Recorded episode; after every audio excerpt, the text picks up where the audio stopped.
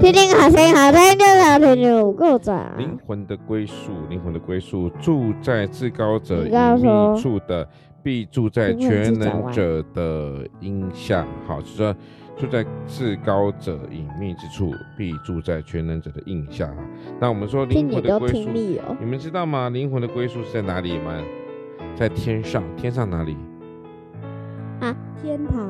天堂就是我当然不太说天堂，我们基督教比较会说天国。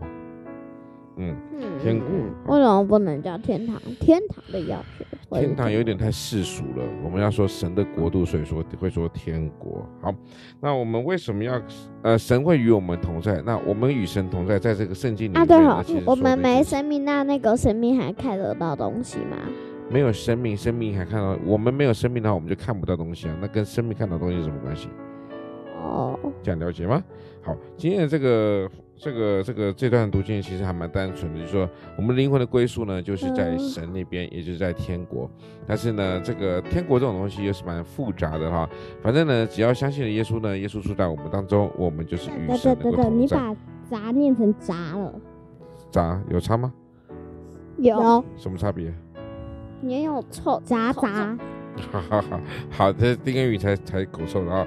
好，我们来10月9号的快问快答，你很想做什么事？快，很想做什么事？想做什么事？快！唱不专心。唱不专心？你每天都忙得不专心，不用唱了啦。啊，不是啊。啊，是啊，真的啦！不信我就问老师，你就知道很不专心，对不对？啊，小恩呢？想做什么事？玩绝地求生。